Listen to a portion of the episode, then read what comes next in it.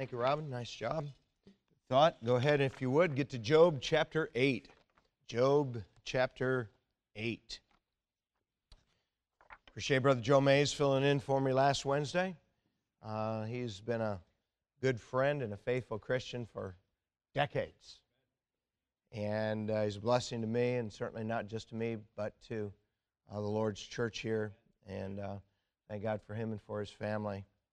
Uh, on Wednesdays, when I speak, we have been working our way through the book of Job. Uh, this is really just our sixth message, and though we do not know when for sure Job lived, we do not know for sure where the land of Uz was, where Job lived. We don't know who the human pen in the hand of God was for the book. Uh, we do know this uh, God inspired the book of Job, and He preserved it for us on purpose to teach us and help us today. Two weeks ago, when I spoke last, we talked about the wounds of a friend. Now, there is a proverb that says, Faithful are the wounds of a friend. And that really is given to us because sometimes uh, good friends need to say difficult things that hurt but help their friend. And when the right kind of friend does that, it is out of love for us, out of faithfulness to God. But when Job's friend Eliphaz speaks up, he was a good friend, but his words were not helpful. Not at all. In fact, over the course of sitting silently with Job for seven days, uh, Eliphaz had come to some really bad conclusions about what was going on uh, with Job and why Job had been afflicted for months in some very obvious ways. Uh, when we studied what Eliphaz uh, said, we saw how that he was his own final authority for his viewpoint, his own personal experiences, and in particular, his personal experience with some spirit in the middle of the night. And not surprisingly, when that is your final authority and that is a basis for what you teach, um, Eliphaz was off target with what he had to say. He believed Job was being punished by God. He accused Job of not being innocent or righteous. He accused Job of being foolish and envious when he was wealthy.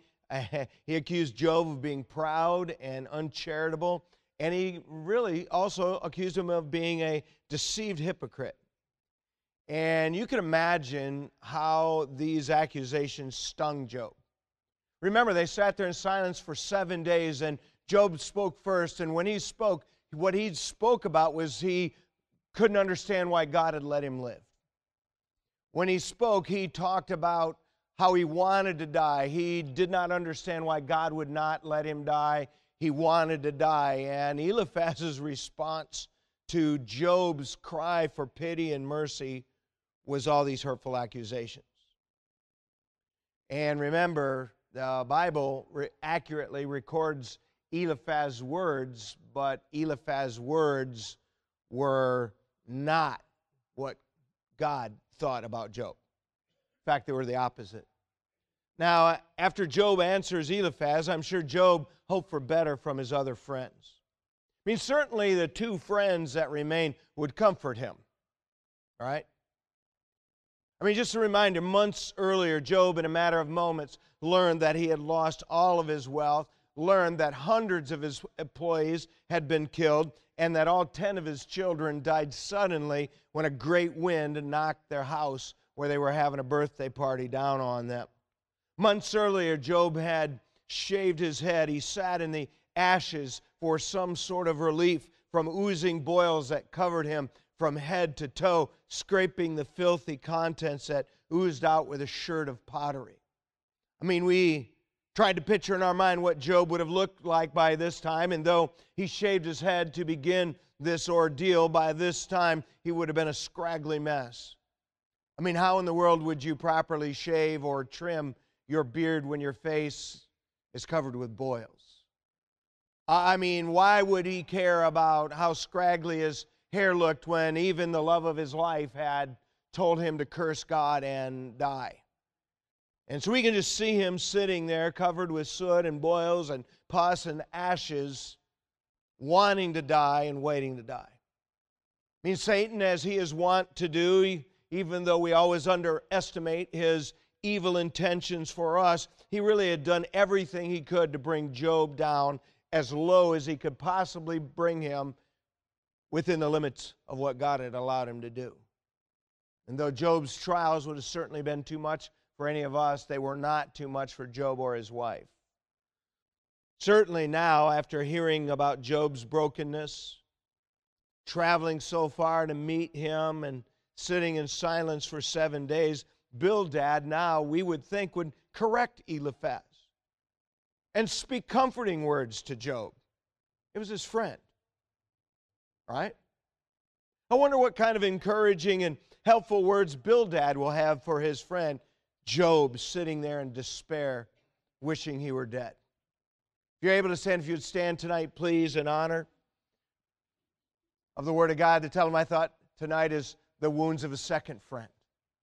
The wounds of a second friend.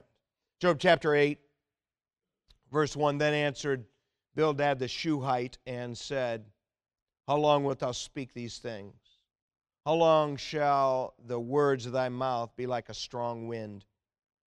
Doth God pervert judgment, or doth the Almighty pervert justice? Thy children have sinned against him, and he have cast them away for their transgression, if thou wouldest seek unto God be times and make thy supplication to the Almighty, if thou wert pure and upright, surely now he would awake for thee and make the habitation of thy righteousness prosperous. Thank you. Might be seated. As I said when I spoke last, instead of slogging through uh, everything that Job and his three friends, and then a man by the name of Elihu said, uh, We're going to take one week at a time on Eliphaz, Bildad, Zophar, and then this other man named Elihu, and then come back and talk about Job's comments. I mean, the 33 chapters in the middle of Job, they basically break us down when we're reading them, and we kind of lose sight of what we're reading about. And not only do I not want to slog through it because we would get bogged down, keep your hand there. Just a reminder if you go to chapter 42, I also don't want to spend a lot of time on what they had to say because God said what they had to say was wrong.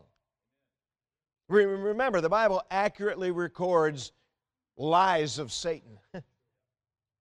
uh, it accurately records the inaccurate statements of Job's three friends. In Job 42 7, uh, and, and it was so that after the Lord had spoken these words unto Job, the Lord said to Eliphaz the Temanite, My wrath is kindled against thee and against thy two friends.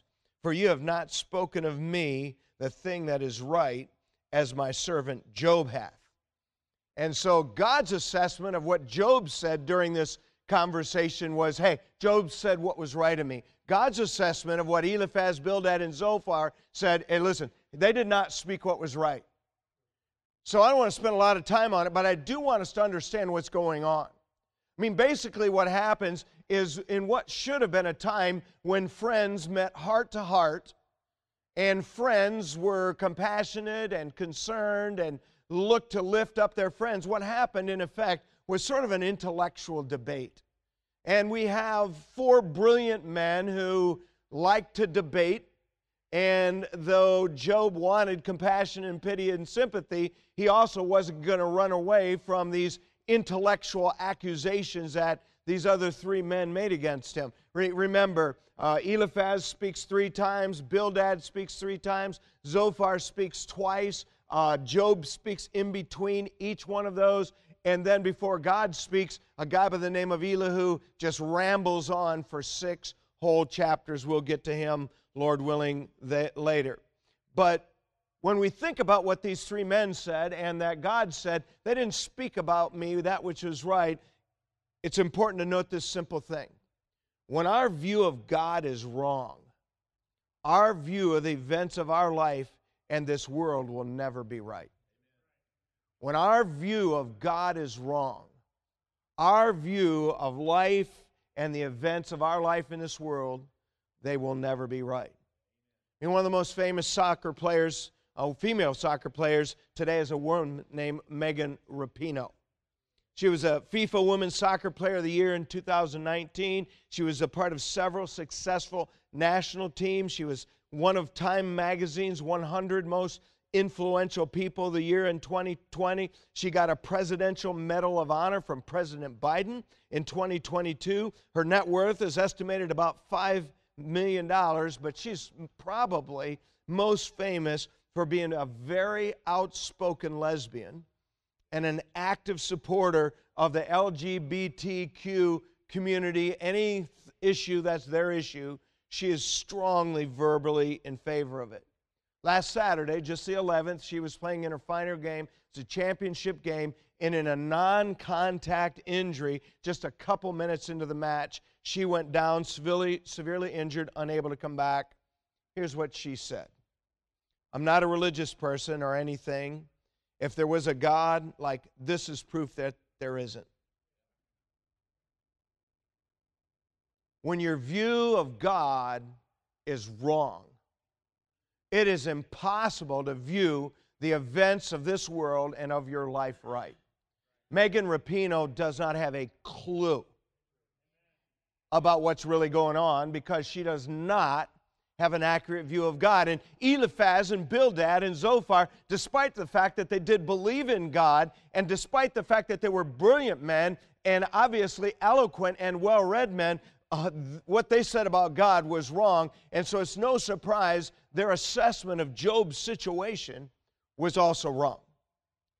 Now, at a time when Job really needed someone to speak comforting words to him, this intellectual debate erupts. We'll read this verse later, but Proverbs 27 19 says, As in water, face answereth to face, so the heart of man to man. If you want to reach a heart, you must use your heart. You're never going to reach someone's heart aiming at their head. And Job needed somebody to comfort his heart, but his friends were not aiming at his heart, they were aiming at his head. And it says, no surprise that Job found no comfort and no pity in anything they had to say. Now, unlike Eliphaz, Bildad doesn't specifically mention himself as being his final authority for his viewpoint, but it is obvious as you read what he has to say, he is his own final authority. By the way, most of humanity, their final authority is themselves. This is what I think. This is what I believe. This is what I've seen. Listen, that, that's very different as an authority to the Bible says this. Jesus said that. It is written. That's very, very different. Now, the Bible, of course, when rightly divided, is the only source of truth that is 100% accurate on every subject on which it speaks. And so Job, Bildad begins, not surprisingly, unfortunately, with his set of hurtful accusations of Job. Notice he begins by saying, What Job has had to say is a bunch of hot air. In verses 1 and 2, then answered Bildad the Shuhite and said, How, will, how long wilt thou speak these things? How long shall the words of thy mouth be like a strong wind. what Job had to say is just a bunch of air. Re- remember, Job was in a desperate situation and he began the conversation expressing his absolute despair and grief about what was going on. He appealed to his friends for pity. Notice where he's speaking after Eliphaz in chapter 6 and verse 1. Job answered, and said, Oh, that my grief were thoroughly weighed, and my calamity laid in the balances together. For now it would be heavier than the sand of the sea. Therefore my words are swallowed up. Look at verse 14. To him that is afflicted, pity should be showed from his friend. But he forsaketh the fear of the Almighty. See, Job wanted somebody to sympathize with him. He wanted pity. He wanted compassion. Bildad's view of Job's despair and cry for pity, just a bunch of wind. It's pretty heartless. Bildad then went on to say that Job's children had gotten what they deserved when the house crushed them. Look at verses 3 and 4 of chapter 8. Doth God pervert judgment? Or doth the Almighty pervert justice? If thy children have sinned against him, and he have cast them away for their transgression. Your kids got what they deserved. Uh, listen, I don't debate that there are people who oftentimes die because of their own continued bad choices. But saying this about all 10 of Job's children dying at once at a time like that, that's about as heartless as you can get. Listen, what Eliphaz had to say to Job was bad. But Bildad, he takes it to a whole nother level, and especially here with Job's children. Bildad then goes on to say that Job wasn't upright, or this wouldn't have happened, because if he was upright, God would have rescued him. Look at verse 6. If thou wert pure and upright, surely now he would awake for thee, and make the habitation of thy righteousness prosperous. Listen, God had specifically said that Job was upright. Bildad said he wasn't. Bildad said God was punishing him for his lack of uprightness. Bildad said Job had been a hypocrite before all this happened, and that's another reason God was punishing him. Look at verse 11 of chapter 8. It says, Can the rush grow up without mire? Can the flag grow without water? Whilst it is yet in his greenness and not cut down, it withereth before any other herb. So are the paths of all that forget God, and the hypocrite's hope shall perish whose hope shall be cut off, whose trust shall be like the spider's web. He shall lean upon his house, but it shall not stand. He shall hold it fast, but it shall not endure. Listen, a lot of people casually throw around the word hypocrite today. Whether you realize this or not, it is actually one of the strongest and rarest critical words in the Bible. It's only 31 times in the Bible, 20 of those in the New Testament. All 20 of them are from the mouth of the Lord Jesus. In all the miscellaneous, difficult, twisted, out of sorts Christian people that Peter, Paul, John, Jude, and James dealt with, not one time do you ever read about them calling him a hypocrite. Isn't that an interesting contrast to the way it's used today? Do you know why I think only Jesus used that word? Because only Jesus knew enough about the whole picture to use the word. See, see, what we tend to do is we tend to see the snapshot of someone here and the snapshot some uh, of them there, and we say, "Oh, well, they're a hypocrite." You don't know. Uh, listen, I, I, work with, uh, spend hours each week with Joe and, and, and Brother Joe and Brother Josh and, and Brother Stephen they know me pretty well at work. We, we talk about a lot of different things in depth. They see me in good and bad moments. Uh, but you know what? They don't know a thing about who I am or what I am at home. When our children were at home, uh, I spent a lot of time with them. They're gone now, but, and I spend a lot of time with my wife. My wife knows me at home better than anyone else. But you know what? My wife doesn't know, or they don't know what I am at work, nor do the, any of them know what I am in private. Only Jesus sees the whole picture. It's kind of an interesting observation that no one in the New Testament, other than Jesus, was willing to call someone a hypocrite, but Bildad. He's good to do it. Bildad also said that Job was a wicked sinner, and that had resulted him being brought to nothing. Look at verses 20 and to 22 in chapter 8 Behold, God will not cast away a perfect man, neither will he help the evildoers, till he fill thy mouth with laughter and thy lips with rejoicing. They that hate thee shall be clothed with shame, and the dwelling place of the wicked shall come to naught.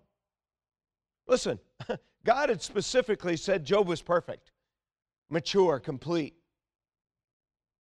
And here he says, listen, uh, there will not be anybody, uh, the, some sinner a wicked person, their dwelling place, they will eventually become, uh, be brought to nothing, be brought to naught. Listen, I hope you understand being wicked and being a sinner are not the same. Everybody is a sinner. No one ever has to be wicked. To be wicked is to be presumptuously and defiantly disobedient to God. Listen, if you're a drunkard, that's wickedness in God's sight if you commit adultery, if you are a lesbian or homosexual or any of these things like that, that are obviously and defiantly if you're a murderer, in defiance of your conscience, in defiance of the clear commandments of God, that's wicked. Nobody ever has to do that. And so he's not accusing Job of being a sinner, he's accusing Job of being wicked.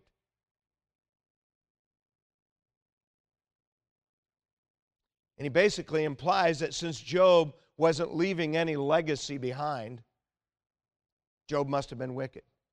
By the way, the legacy we leave behind is probably the most important thing we leave behind. We can only imagine how these kinds of accusations stung Job and just made his desperation and pain even worse. Now, when Bildad speaks again, it's not going to be accusations, it's going to next be pious platitudes. Remember, he speaks three times. Go up to chapter 25. I'm sorry, chapter 18.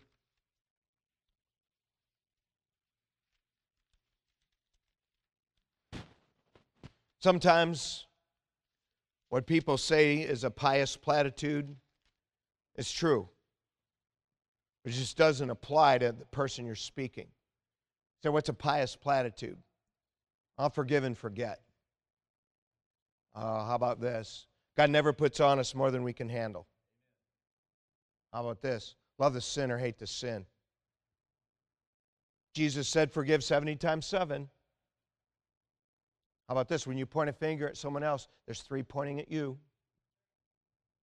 Those are pious platitudes, and they're really all true, other than the fact that God uh, wants us to forgive and forget. That's not true. Um, pious platitudes, they're true. But most of the time when we say them, we don't say them with heart. We're not really saying them because we are moved with compassion over the desperation of that person in this moment. And though they're really true, they become pious platitudes instead of helpful remarks. And so Bildad begins by saying the wicked will be cast down. Uh, look at chapter 18 and verse 5. Yea, the light of the wicked shall be put out, the spark of his fire shall not shine. The light of uh, the light shall be dark in his tabernacle. His candle shall be put out with them. Well, of course, the wicked will be cast out, but Job wasn't wicked. Notice he goes on in, in, in verse 10 about the wicked. The snare is laid for him in the ground, and a trap for him in the way. Terrors shall make him afraid on every side, and shall drive him to his feet. His strength shall be hunger bitten. Destruction shall be ready at his side. It shall devour the strength of his skin. Even the firstborn of death shall devour his strength of course, the wicked, it's not going to work out well for them. Eh, Job's not wicked. It's not like what Bildad is saying to him is not true, but what he's saying to him, it's a pious platitude. It has no heart. It's not designed to help him. He's basically just showing off the fact that he has all this knowledge and he can articulate it in a, such an eloquent manner.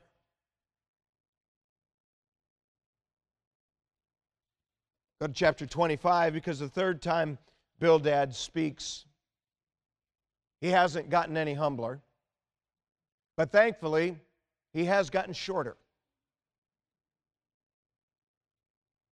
And if you're not going to say something that's going to be helpful for someone, at least don't be long winded.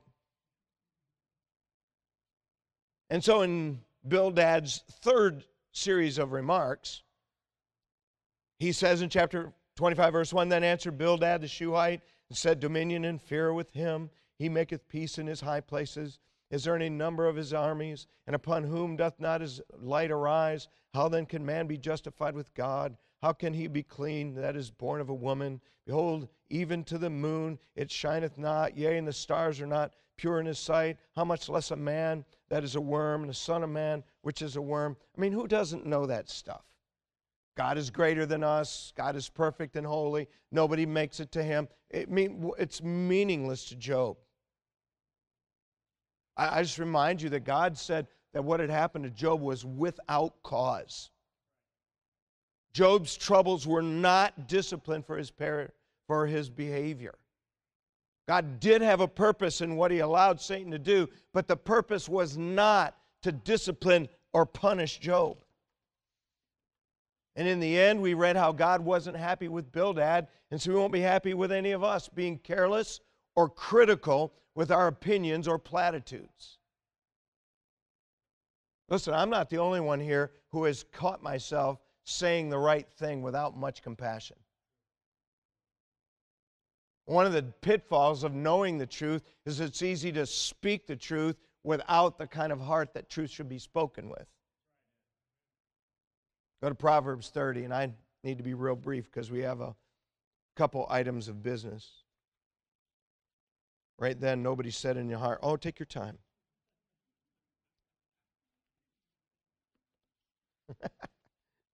uh, listen, I sat where you're sitting for years. I, I love preaching and teaching the Bible, but I, you know, I'm okay. I mean, my seat has a, a time limit. Is that too crude? Forgive me. I, I just want to make a couple brief applications. I have a lot of notes, but I'm, I won't take the time to go through them. Here's the first thing we need to be more careful making accusations about people and to people. Notice in Proverbs 30, verse 10, it says, Accuse not a servant unto his master, lest he curse thee, and thou be found guilty. See, Bildad wasn't afraid to accuse Job of being wicked. He wasn't afraid to accuse Job of being a hypocrite. He wasn't afraid to accuse Job of not knowing God. And in contrast to that, the wise man says, Be careful about making accusations. Listen, we all know that when someone makes a public accusation in media on page one, the retraction is always on page 10. And that people latch on to the accusation and very rarely are made aware of the retraction. And so, what we need to do if we want to be wise, we need to be careful in the accusations we make. Accusing our children, accusing those who lead us, accusing those who follow us. In fact, it's just good advice in general to be a lot more humble about what we think we know. Can, can I just say, if you've only heard one of the one half of the story, you don't know the story. I don't care how good of a friend, I don't care how much you love them. If you've not heard the other side of the story, you don't know the story. Are you careful with your accusations? Here's number two. We need to stick to trying to figure out why bad things happen to us instead of worrying about why bad things happen to other people. I mean, that's basically what all three of these men are doing. And Bildad is he's he's pretty sure he knows why this bad stuff happened to Job. He is all wrong. Not he was sure about it, but he was wrong.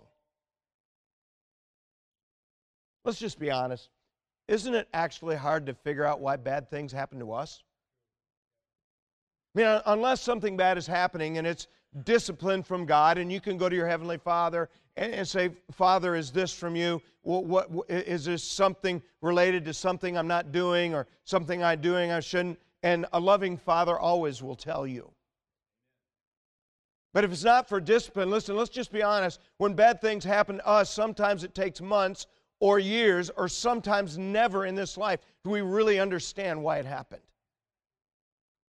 How much less do we really know why something bad happens in someone else's life? And so when we think we know that why bad th- things happen to other people, we're being more like Bildad, and that's bad. Here's the third thing we need to be careful throwing around the word hypocrite.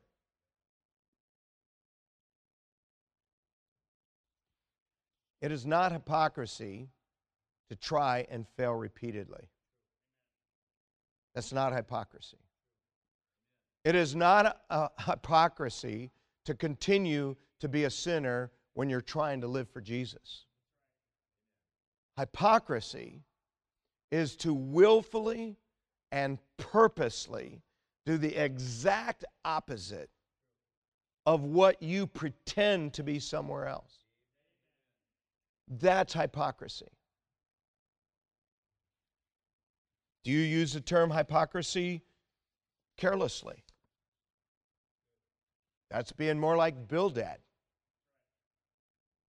That's not good. And then lastly, go to Proverbs 27. Proverbs 27. Here's the fourth and last thing. We need to always have a heart for the person with whom we share truth. If you want to be effective, you cannot just share truth. It must be truth from your heart. Proverbs 27 19, and I've quoted this multiple times in this Job series, says, As in water, face answereth to face, so the heart of man to man. When you look in the water, you see the reflection of your face. And if you want someone's heart to be reflected from your heart, you must speak from your heart. That's probably true that each of us, depending on our natural disposition and spiritual gifts, tend to either speak and live with our heart or speak and live with our mind. Uh, but the fact of the matter is, is that God gave us a mind to think and He gave us a heart to feel. And whenever we turn off either one of them, it's not good.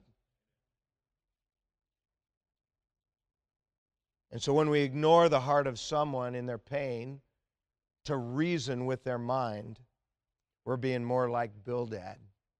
And that's not good. You bow your heads and close your eyes. You don't need to come tonight, Melinda. That's all right.